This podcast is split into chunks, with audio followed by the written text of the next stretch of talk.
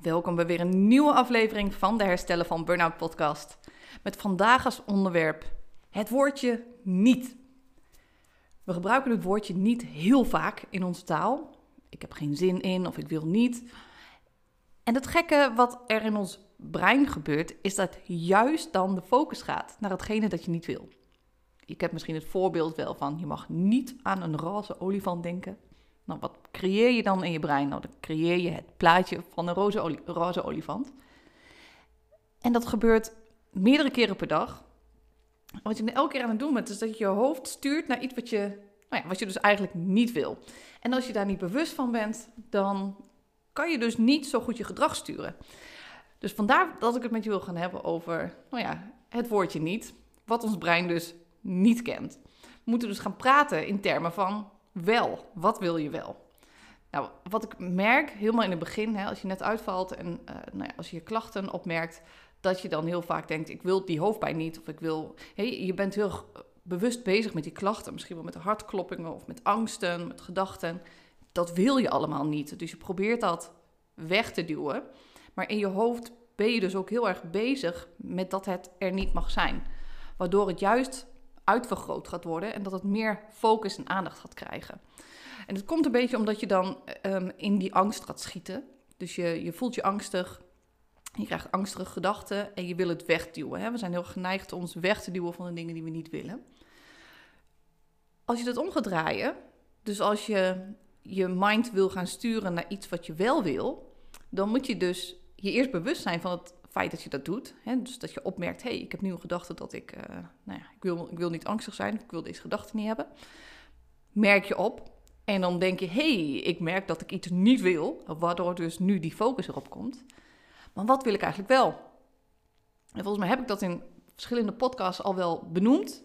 En ik denk dat het ook goed is dat ik dit heel vaak ga zeggen, want het komt heel vaak voor. En je moet het misschien ook heel vaak horen om het je eigen te kunnen maken. Maar ga dus eens voor jezelf na. Wat wil jij niet op dit moment? Of deze dagen, deze weken? En hoe zou je dat nou kunnen omdraaien naar iets wat je wel wil? Want op het moment dat jij iets in je hoofd kan zien wat jij wel wil, ben je heel erg geneigd om daarna te gaan handelen, om dat te gaan doen. Ik zal ook even een voorbeeldje geven nou, in mijn eigen privé. Ik heb bijvoorbeeld een bril, ik ben brildragend. Ik belast van die bril. als ik buiten, elke ochtend eigenlijk, als ik met de hond ga lopen en het regent, denk ik, gadverdarrie, al die druppels op mijn bril. Ik wil dit niet. Ik vind dit vervelend. Nou, er zijn dus heel veel redenen en heel veel situaties, nou ja, dat ik iets niet wil. En ik heb dit eigenlijk geleerd. Hè, natuurlijk weet ik vanuit de psychologie dat je hè, dat als brein het woordje niet, niet kent. Maar ik heb het eigenlijk geleerd via een business coach. Uh, zij zei, wat tolereer je nog allemaal? Hè? Waar, waar heb je elke dag last van? Waar baal je van? En waarom tolereer je dat nog? En in één keer viel bij mij ook het kwartje van... hé, hey, er zijn zoveel dingen die ik tolereer. Zoals die bril, waar ik van baal, elke dag. Maar ik doe er niks mee. En dat komt dus omdat ik alleen maar denk, ik wil dit niet. Als een klein kind eigenlijk. Dat ik denk, ik wil dit niet. En dan is het klaar. Ik doe er verder, of ik deed er verder niks mee. Tot ik dus dat verband in één keer zag. Dat ik dacht, oh ja, ik tolereer dit gewoon elke dag. En ik ga niet het stapje verder om te kijken, wat wil ik dan wel? Waar ben ik dan wel toe bereid? Nou, toen ben ik dus gaan denken, oké, eh, als ik die bril niet wil, wat is er dan een optie? Nou ja, ik zou bijvoorbeeld lenzen kunnen nemen. Nou ja, goed, ik heb heel erg last van hooikoorts en ik wrijf altijd in mijn ogen. Dus dat is, voor mij was het eigenlijk ook geen optie. Nou, volgende stap is bijvoorbeeld laseren.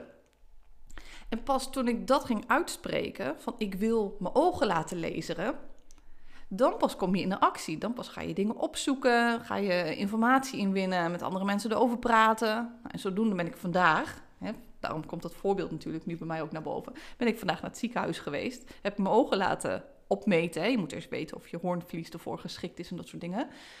Um, en ik had mezelf ook ten doel gesteld voor dit jaar, als ik mijn omzet haal, als ik mijn doel realiseer, dan mag ik van mezelf mijn ogen gaan lezen. Want het kost natuurlijk ook nog wel wat.